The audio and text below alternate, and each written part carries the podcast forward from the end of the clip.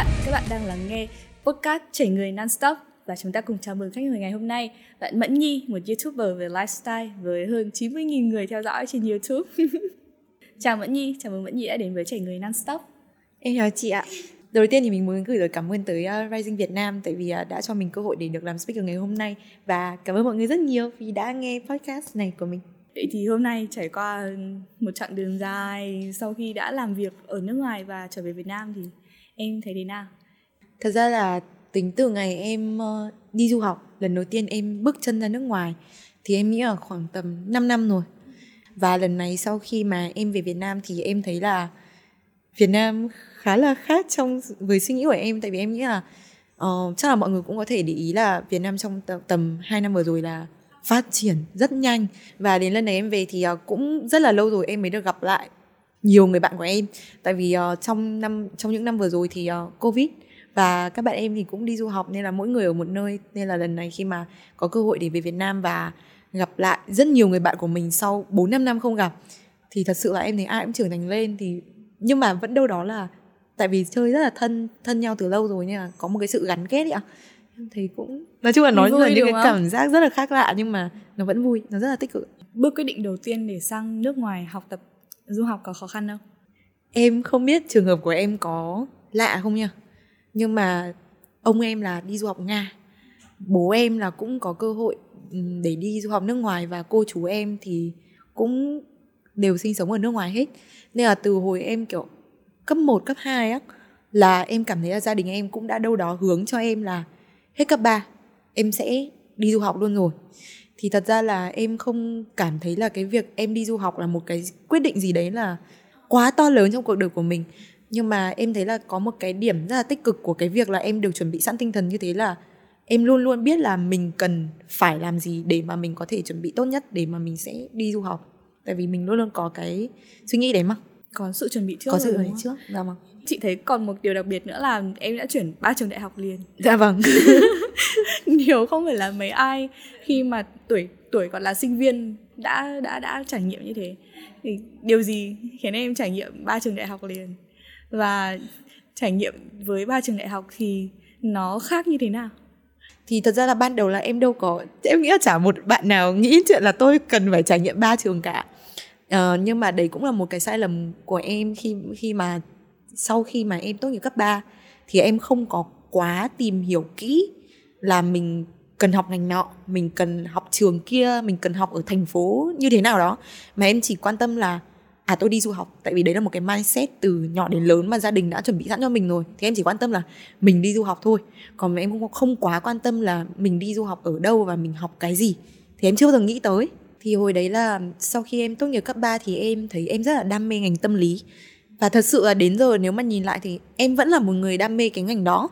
Và em đã có những cái um, sự kiện xảy ra trong cuộc sống của em để em biết rằng và em nhận thức được rằng là cái việc mà người ta đau về mặt tinh thần ấy cái bên trong người ta người ta cũng cảm nhận được độ đau y hệt như người ta bị thương ở bên ngoài. Và em muốn là một bác sĩ mà có thể chữa được những cái đó của của các bạn mà bị ảnh hưởng đến về mặt tinh thần như thế thì em mới quyết định là em theo học ngành tâm lý nhưng mà sau khi mà em học ở Hà Lan một năm thì uh, lại rất là tình cờ. Đúng là cũng hơi duyên số một tí là em có làm YouTube. Em được trải nghiệm với truyền thông với ngành truyền thông. Và sau khi một năm em học ở Hà Lan thì em nhận ra rằng là em hợp với một công việc mà được giao tiếp nhiều hơn được ra ngoài nói chuyện với mọi người nhiều hơn thì em sẽ cảm thấy là nó fulfill về mặt nó kiểu đầy đủ cho mặt tinh thần của em hơn á. Và em cảm thấy là về mặt truyền thông nếu như mà mình um, làm những cái content nó cũng tích cực đi thì em thấy là đấy cũng là một cách có thể healing và chữa cho các bạn về mặt mental health được về mặt giá trị tinh thần được. Thì em thấy là nó cũng cùng một cái ý định đấy của em nhưng nó chỉ là một cái hướng đi khác thôi. Thì em mới quyết định là em sẽ đổi sang ngành truyền thông. Uh, và hồi đó thì em thấy là đã đổi rồi thì em um, có thể chuyển qua úc cũng được và hồi đó là cũng hơi um, nhỏ một xíu. Là ban đầu thì bố mẹ em định hướng là em sẽ đổi luôn ngành sang ngành truyền thông trong trường em luôn. Thì tất nhiên là nó sẽ đơn giản hơn rất là nhiều rồi. Nhưng mà khi mà em quyết định em đổi ngành ấy thì cái năm đó cái khóa năm đó application năm đó là nó đóng luôn. Tức là nếu em vẫn muốn học tiếp trường em là em phải đợi một năm nữa em mới được học tiếp. Nếu mà tính như thế thì em mất quá nhiều thời gian để em có thể hoàn thành được bằng đại học của mình.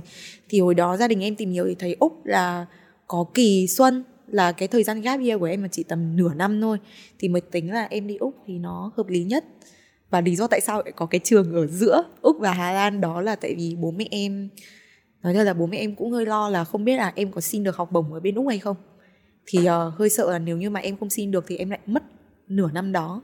Thế là mới uh, gửi gắm em vào trường BUV để em gọi là em học trong cái thời gian đó thì để em cũng đỡ gọi là bị lười học đi. Mình vẫn trong một cái đà mình học học học và thứ hai nữa là để tránh cái trường hợp là nếu như em không có đi được úc thì em không bị lỡ cái nửa năm đó luôn và mất luôn cái năm đầu tiên em ở hà lan. Thì đấy là lý do tại sao mà có ba trường như vậy cái lúc mà biết là mình biết mình thích ngành truyền thông ấy nó ý lại em tìm kiếm cái lúc đấy như thế nào để mình biết là quyết định được là mình thích ngành gì ấy nó có khó không?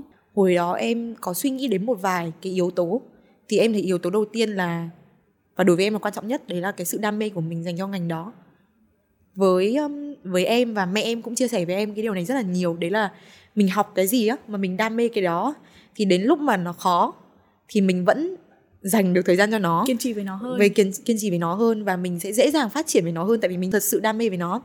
Thứ hai là em nghĩ là về cái khả năng phát triển của mình trong ngành đấy thì um, em nghĩ là tại vì có một lý do tại sao em chọn sai ngành hồi cấp 3 đấy là em chưa bao giờ thật sự được trải nghiệm ngành tâm lý nó ra làm sao. Chưa mường tượng được mà mình chỉ nghĩ là mình thích thôi đúng, đúng rồi ạ? ừ. um, thật ra em vẫn thích nhưng mà em không kiểu biết rằng là ngành đó nó thật sự học về cái gì nó làm về cái gì.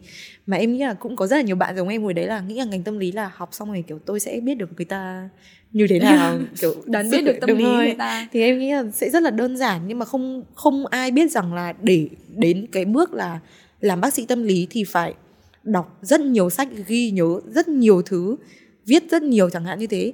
Ờ, đó thì em không hề biết đến những cái đó nhưng với truyền thông thì như như ban nãy em có chia sẻ chị Thảo thì em may mắn là em có làm YouTube em có làm một chút về truyền thông thì trong thời gian đó thì khi mà mình làm thì mình cũng biết là à mình học cái này nhanh hơn mình chỉnh video các thứ là mình học cái skill đó mình học ừ. nhanh hơn chẳng hạn mình cũng thấy thú vị với nó đúng hơn đúng rồi. không chán kiểu đúng đấy rồi. thì mình thấy là à thực ra là mình cũng có những cái khả năng để mà mình làm được cái ngành này hơn là ngành tâm lý chẳng hạn tại em không phải là một đứa nhớ giỏi nhưng mà em quyết định một... cũng rất nhanh. Ý là đúng chị nghĩ là khi mà đi học và đã chọn một ngành ở trường đại học rồi mà đắn đo suy nghĩ để đổi ngành cũng rất là mất thời gian và kiểu đắn đo lắm ấy. Thì hồi đó là em chỉ suy nghĩ một điều rất là đơn giản thôi là em có thể tiếp tục học tiếp ngành tâm lý. Nhưng nếu một ngày hôm sau em tỉnh dậy em vẫn phải làm những cái công việc đó và em không được thoải mái em học ngành truyền thông em làm những cái công việc truyền thông kia em sẽ buồn và em không cảm em sẽ bị, đúng rồi cảm, cảm thấy không, mình không muốn thức dậy ngày hôm ừ, sau nữa. đó. không có động lực nữa đúng, đúng không? Thì em thấy là nó tốn tiền quá.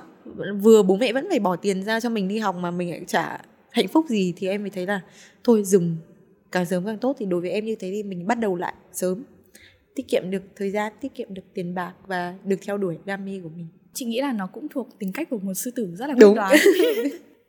Tại vì uh, nhìn ở một khía cạnh khác khi mà kiểu muốn chuyển ngành ấy người ta sẽ nghĩ là ôi phí hoài mất một năm Ừ. đang đi học cái ngành này rồi, phí hoài một năm rồi, xong bây giờ lại coi như là mình phải học chậm lại một năm và bắt đầu lại từ đầu. Nó là một quyết định rất là khó. Em có thấy là các bạn trẻ bây giờ ấy, giống kiểu các bạn đang học cấp 3 chuẩn bị vào đại học, hay các bạn đang ở đại học ấy, họ rơi vào một cái trạng thái kiểu hoang mang là tôi không biết là tôi mạnh ở đâu, không biết là tôi thích gì ấy. Rất khó để, rất khó để tìm ra được cái điều mà mình yêu thích để mình theo đuổi, đúng không? Đúng ạ. Em thấy đúng. Các bạn trẻ bây giờ mà ai mà hỏi em là ok bây giờ chị chuyển ngành mấy lần rồi thì chị cho em tips làm ừ, sao ừ, để làm, chọn được ngành đúng đi. Thì em sẽ bảo là phải đúng là phải thật sự làm á. Làm mình trải nghiệm thật sự mình làm bắt tay vào làm rồi thì mình mới có được những cái trải nghiệm là mình thật sự là có hợp với cả cái đó hay không. Hoặc là ít nhất là hãy tìm hiểu kỹ đúng không? Có tìm thể là kỹ, hỏi những người đi trước đúng. để hình dung được là cái cái cái lĩnh vực mà mình bước vào nó sẽ như thế nào. Đúng em nghĩ là em không tìm hiểu kỹ như vậy. Ừ. thì cái lúc mà mình chuyển sang truyền thông mình có hỏi trước các tiền bối xem là ờ, lĩnh vực truyền thông nó có mơ mộng như mình nghĩ không? Em cũng có hỏi nhưng mà em không quá quan tâm là ngành đấy có những nhược điểm gì. Tại em biết là ngành nào cũng sẽ có một chút nhược điểm nào đó. Nhưng mà hỏi khó một tí nhá. Nhỡ nó lại như ngành tâm lý thì sao? Đó thì thật sự là nếu nếu như vậy thật nha thì em nghĩ là lần đấy sẽ là lần mà em sẽ không dám đổi. Tại vì lúc đấy em thấy là mình bỏ quá nhiều thời gian ra rồi và mình đã tìm hiểu về ngành này nhiều rồi mà mình vẫn không thấy hợp thì đấy là vấn đề do mình. Tại mình đã tìm hiểu kỹ như thế rồi mà vẫn cảm thấy không hợp thì em nghĩ là là do mình thôi. Chị nghĩ là khi mà khám phá bản thân hay là kiểu tìm những thứ mình thích thì nó cũng có giới hạn cho sự khám phá thôi chứ không phải cũng là đúng ừ mình cứ mình cứ bơi mãi mà mình vẫn không biết điểm dừng của mình ở đâu ấy. Mình cũng nên xem xét các yếu tố giữa bản thân với cái mà mình đang khám phá đúng không để xem là nó phù hợp đến đâu. Nhưng mà khi mà em học ngành truyền thông rồi ấy nó có như những gì em nghĩ và và nó khiến em thật sự vui với nó không? Vì chị biết là em cũng làm youtube đúng không? Đó. Um, chia sẻ thật lòng với chị nha. Thì uh, em thấy là em phải nói thật là nó không một trăm phần trăm như những gì mình nghĩ. Tại vì um, khi mà trước khi em chuyển qua ngành truyền thông đi thì mình chỉ gọi là làm truyền thông thôi thì mọi thứ nó là practical. Mình được làm, mình được thật sự gọi là trải nghiệm, mình làm thật sự còn học thì vẫn là trên sách giấy. Nó vẫn nhiều cái rất là lý thuyết. Thì ban đầu em cứ nghĩ là ngành này là ngành đã rất là thực tế rồi. Nhưng mà thật ra là khi mà mình vào trường học ấy, thì em thấy là cũng đúng. Nghĩa là mình cũng phải học lý thuyết thì mình sẽ dễ dàng phát triển được những cái kinh nghiệm um, của mình của hơn. mình hơn. ừ. nhưng mà đó em nghĩ là cái đấy là một cái mà khác so với suy nghĩ của em một xíu là em nghĩ nó đã có thể hoàn toàn là thực tế hơn. Nhưng mà đôi khi nó vẫn hơi sách giấy trên sách vở một tí. Nhưng mà bây giờ sau khi em tốt nghiệp ra trường rồi thì em lại thấy cái đấy nó là một cái điều rất là dễ hiểu thôi. Tại vì um, mình phải có kiến thức nền tảng rồi thì mình mới thực hành được thì uh, đó chỉ là lúc đấy em vào trường thì em hơi bị bất ngờ một cái đấy một chút thôi. Nhưng mà bên cạnh đó thì em nghĩ là do em luôn luôn làm truyền thông rất là nhiều kể cả trong quá trình trước khi em chuyển ngành trong quá trình chuyển ngành và đến bây giờ em đi làm thì em cảm thấy là em học được rất nhiều điều từ những cái kinh nghiệm em làm. Và đôi khi trong những cái khoảnh khắc ban đầu khi mà em đi học tại đi học tại trường thì em cảm thấy là à kiến thức này mình biết rồi mình biết sẵn rồi, tại vì mình đã làm rồi. Nhưng mà đó, đến giờ sau khi em ra trường, em trưởng thành lên rồi, thì em nghĩ lại những cái chuyện đấy thì em thấy đấy thật ra cũng là một cái điều tốt. Tại vì nó như kiểu là một cái gì đấy nó xác nhận cho mình là cái cách mình làm là đúng.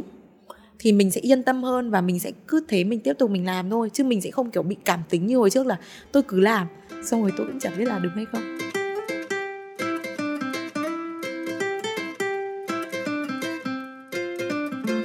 YouTube có phải là một trong những người bạn coi như một người bạn cho em trong quá trình em đi học và làm việc ở nước ngoài không? cái đấy là chắc chắn luôn ạ. Em nghĩ là ví dụ cuộc sống của ai sẽ có những cái yếu tố mà mình không thể tách ra được. Tức là như thế nào chăng nữa là không thể bỏ được cái đấy. Thì em nghĩ YouTube là một trong những cái mà là như thế đối với em. Tại vì um, em thấy là những cái mốc thời gian quan trọng trong cuộc sống của em ý thì nó cũng gắn liền với YouTube rất là nhiều. Và đến giờ thì nó đi cùng em, nó không phải là như kiểu là một nghề của em hay gì cả, mà nó kiểu, nó như kiểu, đúng như chị nói là nó hơi kiểu là một người bạn mà mình cảm thấy là rất là khó để mà có thể bỏ được. Tại vì mình gắn bó với nó quá lâu rồi và nó đã cùng mình trải qua rất là nhiều kỷ niệm ấy. Thì em thấy à, khó để mà rời xa. khi mà chị đọc comment luôn là những lời khen lời cảm ơn những câu hỏi chị ơi chia sẻ cho em cái này cái kia. Tức là chị cảm giác chị có thể đánh giá đây là một kênh youtube thành công dùng tính từ thành công. Đấy thế thì thế thì cái chặng đường từ video thứ hai đến đến sau này Đến nó còn giờ, ừ vâng. nó còn nó còn là kiểu em thích nên em làm hay nó sẽ cho em một cái mindset khác giống như một job hay một sự nghiệp gì của em? Em nghĩ nó là cả hai. Đầu tiên thì em phải chia sẻ với với chị và các bạn là em đánh giá bản thân mình không phải là một người chưa chưa phải là một người rất rất rất rất thành công trong mảng này. Tại em biết là có rất nhiều bạn khác đỉnh hơn. Em biết là mình cũng rất may mắn mình đi được đến cái chặng đường này nhưng mà nó cũng chưa phải gọi là nhất Việt Nam hay là nhất Ừ. thế giới hay gì cả chưa đến mức đấy. Nhưng mà em nghĩ là để mà cái mà em tự hào nhất đến bản thân hiện tại em kiên trì em làm được đến năm nay là năm hơn năm thứ tư rồi từ 2019 rồi hơn năm thứ tư tính em chị biết mình tính mình không phải là một người kiên trì một chút nào luôn. Nhưng mà thật sự trong cả cuộc đời của em đây là lần đầu tiên em nhìn thấy là em có thể làm một cái gì đấy lâu đến như vậy. Mà có những cái lúc mà tất nhiên là công việc của mình lúc nào cũng sẽ có lên có xuống các thứ. Và em không hiểu tại sao là có những cái đoạn xuống của em và những đoạn lên đấy mà mình vẫn tức mình vẫn theo lại, nó ừ mình vẫn kiểu theo nó được và mình kiên trì với nó thì em thấy nó như kiểu là một cái mà mình cũng tự hào vì bản thân mình là mình đi được nó cùng đến đến cái đoạn này. Um, còn với câu hỏi lúc nãy mà chị hỏi em thì em thấy là từ video thứ hai đến video bây giờ thì nó là cả sự đam mê và cả mindset là mình coi đây là một công việc của mình.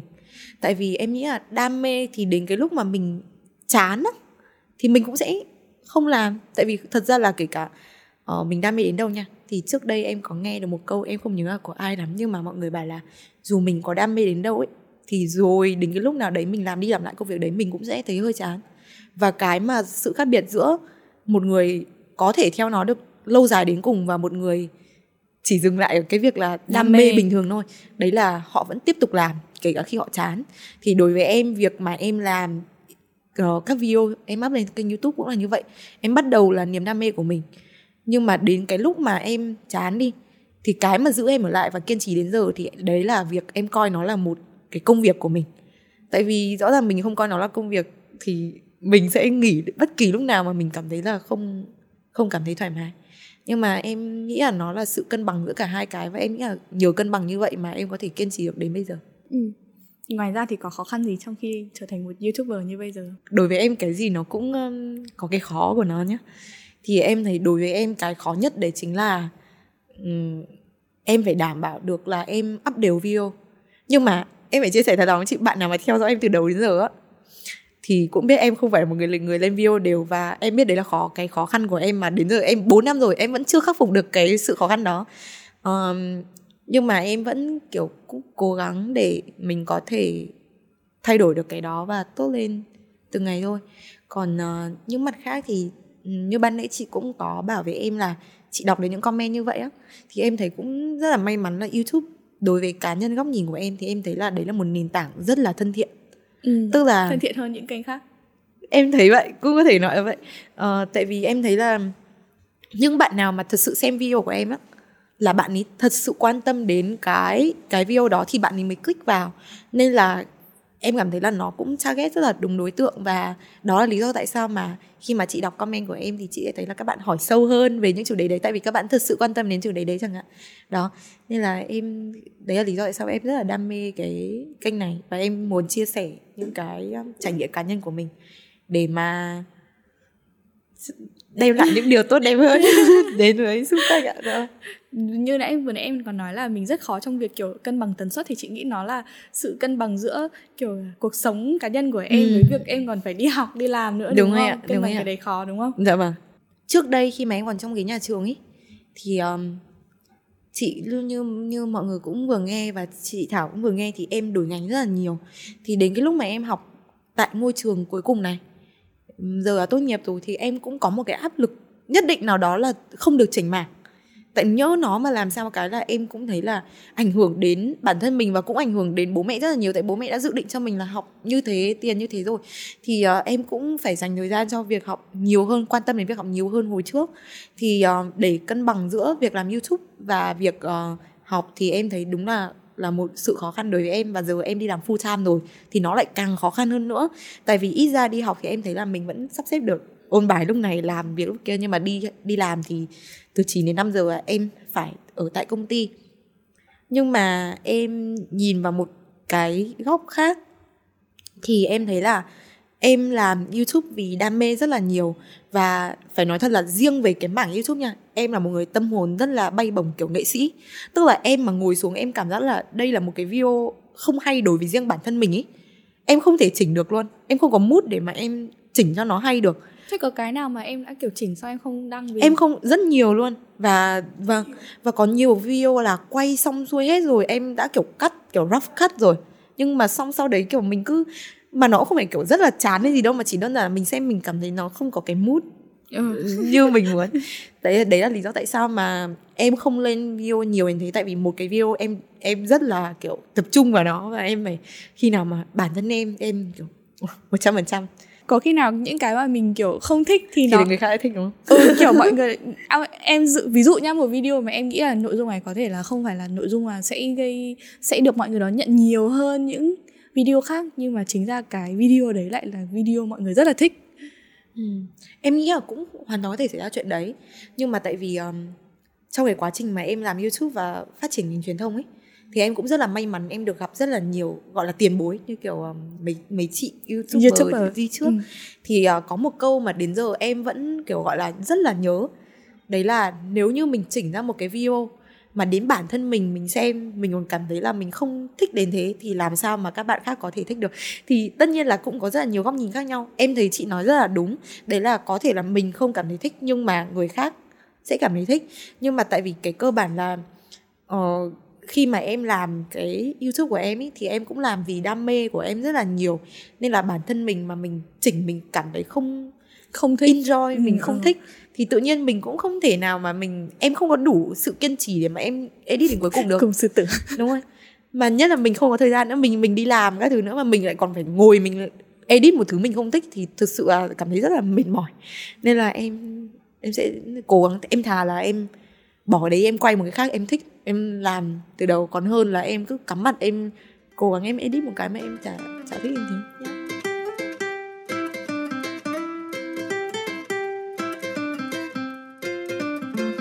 em có nghĩ là em đang dần dần mới ra. Ừ em có đang vượt ra khỏi cái comfort zone của mình không? Em nghĩ là em có. Lần đầu tiên đấy là việc mà em bước ra khỏi comfort zone của mình và em quyết định chuyển trường. Ừ đúng rồi. Chị cũng chị cũng chị cũng nghĩ là đấy là một lần quá táo bạo so với Đúng rồi so những bạn với- sinh viên. Và đặc biệt là như chuyển có trường chia sẻ chuyển ngành là- chuyển nước. Đúng rồi ạ. Với cả cũng như em có chia sẻ là tại vì Xung quanh em không có ai làm như thế cả. Nên là khi em làm thế em cảm thấy mình rất là tự nhiên đúng à? là đúng là kiểu từ trên trời rơi xuống tự nhiên mình lại làm như thế thì đấy cũng là một cái mà nó không trong vùng an toàn của mình. Và lần thứ hai đấy là khi em apply công việc của em ở bên úc thì ờ, ngành truyền thông là một ngành mà chắc chị cũng có thể cảm nhận được là một ngành rất là phát triển nên là nước mình nhiều người quan tâm ngành này thì nước bạn cũng vậy. Thì hồi mà em học ở trường đại học của em thì đã có rất nhiều người chia sẻ với em rằng là rất là khó để một bạn du học sinh có thể xin vào một agency ở úc. Thì uh, em cũng sợ là đến lúc mà em apply không được á thì em sẽ hơi thất vọng về bản thân mình.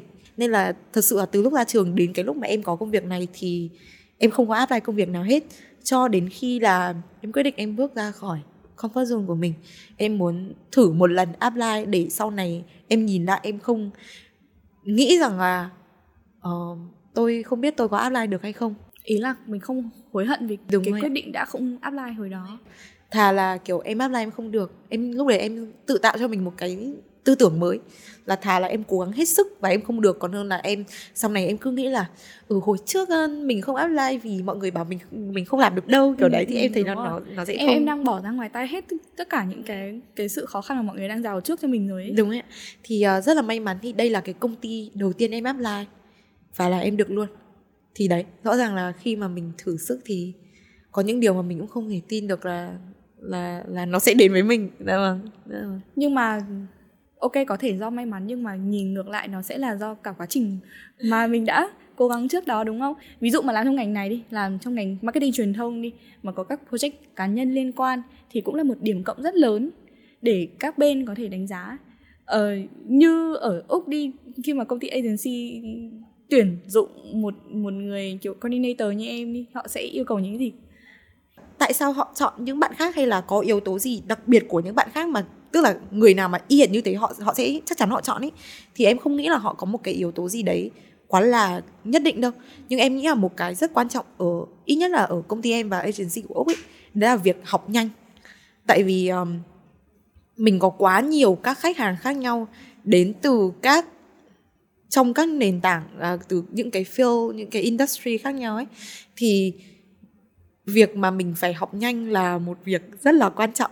Um, em sẽ lấy một ví dụ. Em đang có hai khách hàng mà em rất là tâm đắc gọi là hai khách hàng lớn lớn nhất của em. Đấy là CPA Australia và Fiji Water. Thì hai khách hàng thật sự là không liên quan gì đến nhau cả. Một khách hàng là làm về nước như kiểu giống Navi các thứ còn một khách hàng thì là làm về kế toán. Thì uh, rõ ràng là nếu nói thẳng ra em không hề có một kinh nghiệm gì về cái kế toán cả. Nhưng mà để mình làm content cho một khách hàng mà họ quá có tiếng về mặt kế toán như vậy rồi thì em nghĩ là để kiểu họ onboard nhanh này và bắt đầu làm liên tục mọi thứ tại social media một thứ rất là nhanh thì em nghĩ là mình cũng phải học hỏi rất là nhanh và có một cái một cái sự tìm hiểu rất nhanh. Em phải chia sẻ thật lòng là em không có biết sâu về về uh, kế toán. Nhưng em nghĩ là mình có tỷ thể tìm hiểu được không quá sâu nhưng mình tìm hiểu được một cái mức độ nào đấy mà để cho họ nhìn ra trông vẫn rất là biết về kế toán ấy. Thì em nghĩ là em vẫn học em vẫn tìm hiểu được đến cái đoạn đó và đủ nhanh để mà có thể làm được cho họ. Ừ. đó. Bây giờ chia sẻ sâu hơn là nghĩ là vì sao là xếp tuyển mình này? nếu như mà em chỉ là một bạn ứng cử viên bình thường apply cv và phỏng vấn bình thường ấy thì em nghĩ là em không đỗ. Tại vì um, kể cả mình có cái khả năng chuyên môn của mình mình làm truyền thông nhiều nhá nhưng mà em thấy là về văn hóa ấy, tại vì làm truyền thông cũng cũng khác biệt đúng, đúng rồi em cũng phải cần biết là cái này tôi nên nói cái này tôi không nên nói. Tại vì nó cũng liên quan đến văn hóa rất là nhiều. Nhưng mà hồi đó thì khi mà em apply cái vòng đầu tiên á là em có vô tình em tìm thấy một cái ảnh ở trên uh, page Instagram của công ty em là kiểu human of công ty em đó. Thì em mới sử dụng tất cả những cái skill edit của mình. Em design ra một cái ảnh y hệt như thế. Nhưng mà là em.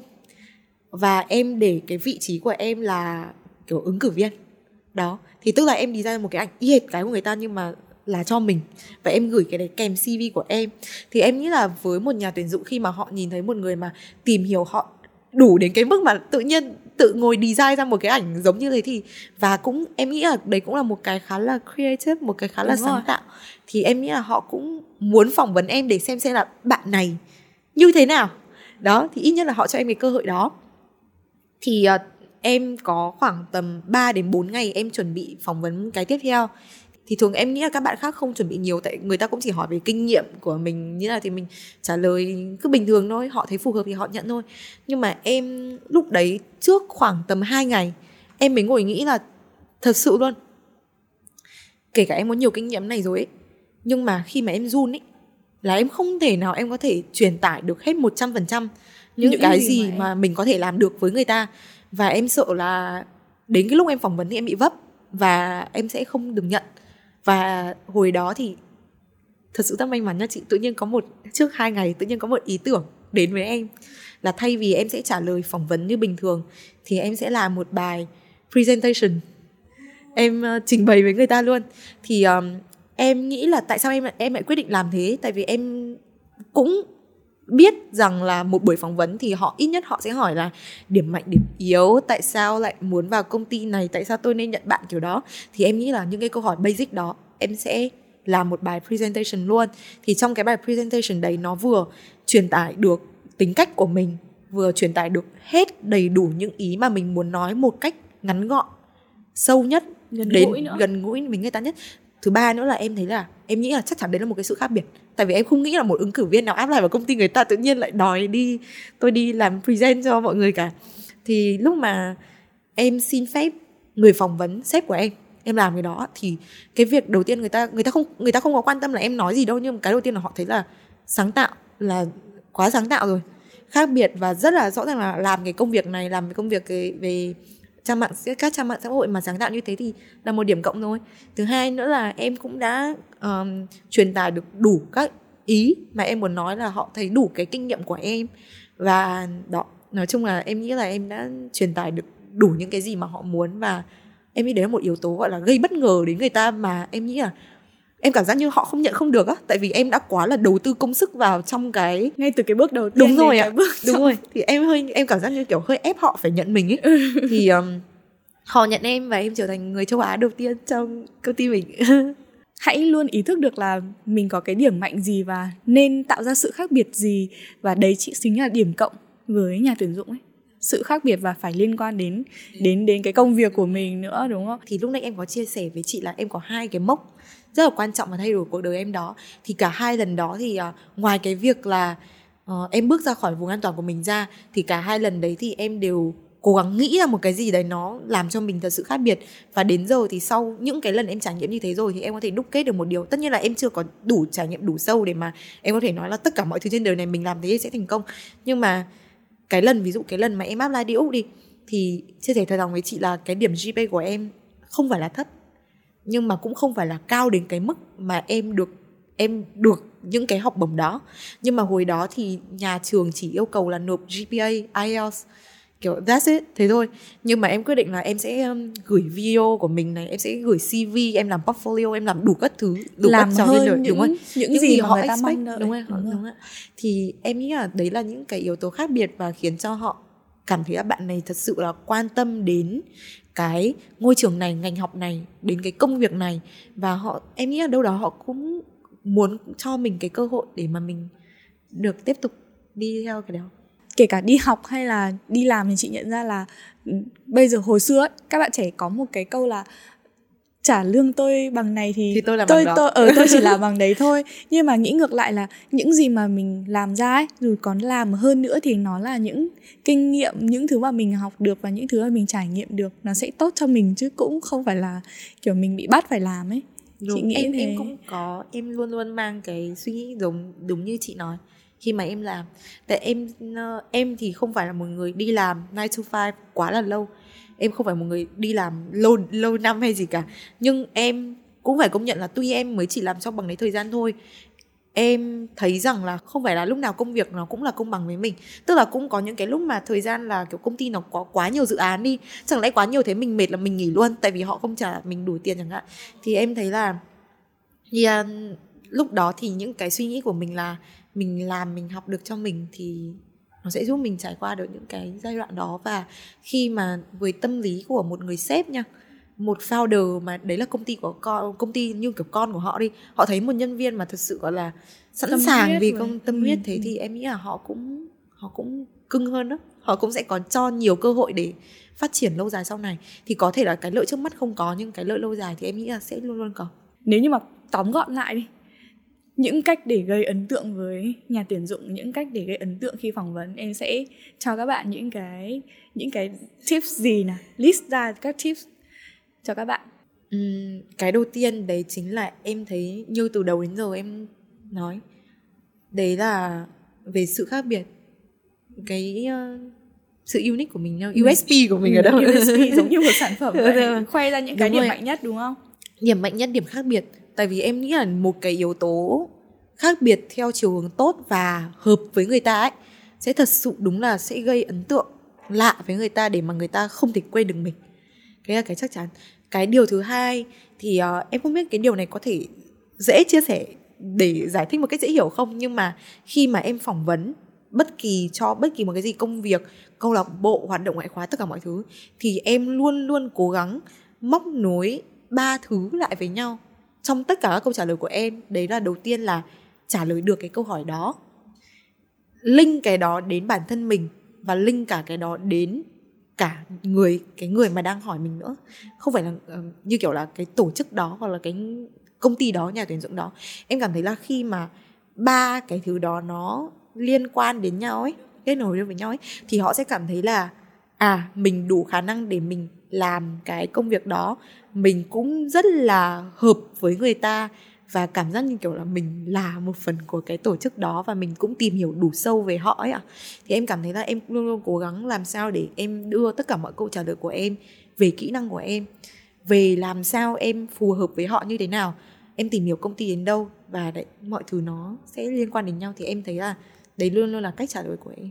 Chắc là tip thứ ba đấy là kiên trì khi mà mình apply bất kỳ đâu hoạt động ngoại khóa bất kể cái gì chắc chắn là nó sẽ khó hơn hồi xưa xưa xưa rất là nhiều rồi. Thì em nghĩ là cái để mà mình đạt được đến cái mục đích cuối cùng của mình thì vẫn là kiên trì thôi. Có rất nhiều rất là nhiều người bạn của em apply mãi không được job nào. Nhưng mà họ kiên trì và cuối cùng là cái job mà họ được đợt lần đầu tiên đấy lại là cái job còn đỉnh hơn cả. Đúng. Những cái hồi trước đó. Nhưng mà rõ ràng họ mà không kiên trì thì họ sẽ không thể nào mà đi được đến cái bước mà apply được vào cái công ty đỉnh hơn đấy cả. Thì em ở đây là sau cùng thì tất cả mọi thứ em nghĩ là về ờ, làm cho các skill các khả năng của mình tốt lên rồi mình apply được vào các nơi nó vẫn quay lại việc kiên trì.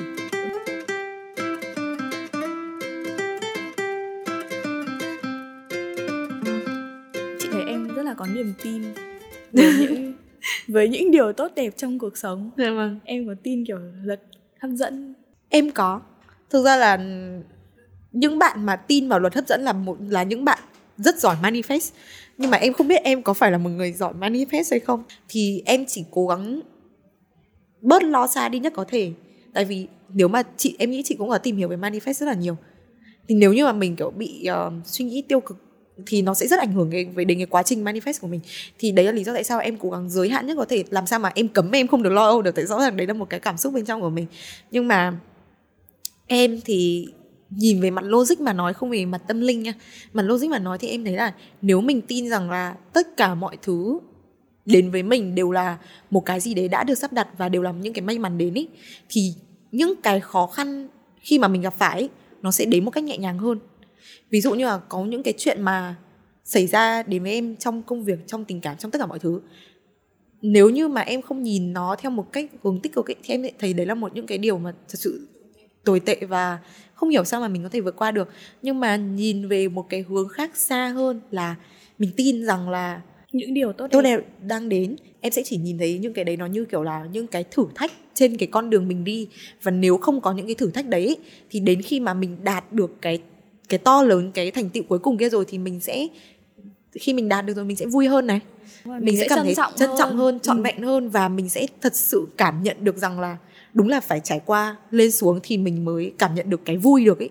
Tại vì em nghĩ là sau tất cả những cái gì em trải qua nha, thì em những cái khoảnh khắc mà mình vui nhất trong một cái quá trình mình đi từ số 0 từ zero đến hero đi, là cái khoảnh khắc khi mà mình trải qua rất nhiều khó khăn và mình đạt được cái giây phút mà mình đạt được đấy là giây phút mình cảm thấy rất sung sướng nhất. Chứ không phải là đến lúc mà đạt được xong tôi được tận hưởng cái này, tôi được tận hưởng cái kia. Mà em nghĩ là mình đi một hành trình dài, mình khổ lắm rồi đến lúc mình nhận hiểu được cái đấy những cái điều mà kiểu nó khó khăn nhất với mình thì em mình sẽ khoảnh... quý giá à. những cái điều mà tốt đẹp nhất với mình đến với mình đúng không? Đúng rồi. Em nghĩ cái khoảnh khắc mà thay switch đấy, thay đổi đấy là lúc mà rất hạnh phúc. Đúng không? Nếu như có một năm sau thì Nhi sẽ thay đổi những gì với với bản thân mình để phát triển hơn? em nghĩ là chị nói thế em nghĩ cái đầu tiên là em ra nhiều view hơn ra nhiều view hơn em mong cái đấy nhất um, thứ hai nữa là em nghĩ là em hy vọng rằng là em có thể uh, bớt được cái sự lo xa của em đi. Em là một người mà em thấy em khá là tích cực và các bạn cũng thấy em là một người rất là tích cực. Các bạn bảo em vậy nhưng mà có những cái khoảnh khắc mà em không hề có chia sẻ lên mạng trong mạng xã hội thì em cũng là một người cũng khá là lo lắng lo xa. Ừ, ừ, suy nghĩ nhiều ừ, suy nghĩ nhiều. Ừ. và chị nghĩ là thực ra em nói là em lo xa nhưng mà chị vẫn thấy em là một cô gái rất là quyết đoán và dám bước ra cái comfort zone ừ, của mình cũng phải cố gắng lắm đấy chị ạ. Ừ, kiểu rất là nỗ lực ấy. Và cái việc mà chị nghĩ là cái thành tựu lớn với em đến thời điểm hiện tại là mình đã apply được vào một agency trong ước mơ của mình. Cái điều mà ai cũng nói với mình là không làm được đâu đúng không? Là một điều mà rất là được đáng trân trọng và quý giá trong một hành trình trải nghiệm của mình. Nếu như có một lời cuối để chia sẻ với các bạn những người xem mẫn nhi bao nhiêu năm nay và những người mà đang trong chặng đường à, các bạn sinh viên đại học các bạn đang trong chặng đường phát triển bản thân của mình và à, muốn đạt được ước mơ của mình em sẽ có một câu gì đấy truyền cảm hứng động lực cho các bạn một câu mà em chính bản thân em cũng rất là yêu thích. Thế thì um, cái câu đầu tiên mà em nghĩ tới thì em không biết đây có phải một lời khuyên hay không nhưng mà thật sự là em thấy là câu đấy nhìn về mọi mặt thì có vẻ nó đúng. Đấy là câu uh, fake it until make it. Ôi hình như có một khách mời nào đấy cũng đã nói thế với à? chị một câu như thế. Lý do tại sao em nói câu đấy vì um, xét về mặt tâm linh tại mình rất là tâm linh đi thì nó hơi giống kiểu manifest ấy chị. Ừ, ừ kiểu ừ. dạng như là mình hãy nghĩ đến những cái nó, điều đấy mình thật sự tin vào nó. Ừ. mình cư xử theo cái hướng như kiểu là mình đã thật sự có được nó rồi thì dần dần cuộc sống của mình nó như kiểu là tại vì mình luôn luôn cư xử như vậy mà. Thì tự nhiên cái hành động của mình nó cũng dần dần và cuộc sống của mình nó cũng sẽ theo cái hướng đó. Thứ hai nữa là đối với bản thân em thì um, em nghĩ là tâm lý về cái mindset của mình nó thật sự ảnh hưởng đến tất cả mọi hành động của mình cảm xúc của mình và mọi thứ luôn. Nên là nếu như mà mình fake it mình tin em chỉ nói một ví dụ đơn giản thôi. Mình tin là mình um, mình làm được đi thì tự nhiên mình tự tin hơn. Mình có động lực hơn. mình động lực hơn ừ. mình cũng sẽ sẵn sàng bước ra khỏi vùng an toàn hơn tại vì mình tin là mình làm được á. Thì em nghĩ là sẽ mở ra được nhiều cái cánh cửa hơn là mình không tin là mình làm được. Đó thì đối với em thì câu đấy là một câu mà khá là hay và một lời khuyên thì em mình chia sẻ từ đầu đến giờ rồi. Nhưng mà mình nghĩ là việc kiên trì là một việc rất là quan trọng. Um, hồi trước thì em không phải một người kiên trì như ban đầu em có nói. Nhưng sư mà tử em cũng khá là mất kiên nhẫn đấy. Đúng rồi ạ. Nhưng mà sau cùng thì sau khi trải qua rất nhiều việc thì mình nhận ra rằng là việc kiên trì là việc quan trọng nhất để có thể làm bất kỳ cái gì. Nếu bây giờ để để coi như là đây chính là kênh youtube của em đi một lời chào kết lại kênh một cái video lifestyle của em. Gửi đến các bạn. Thì uh, mình uh, rất cảm ơn mọi người vì đã xem tập podcast này của Rising Việt Nam đến đây. Và hẹn gặp mọi người trong những tập podcast sau của Rising Việt Nam với chị Thảo. Cảm ơn mọi người.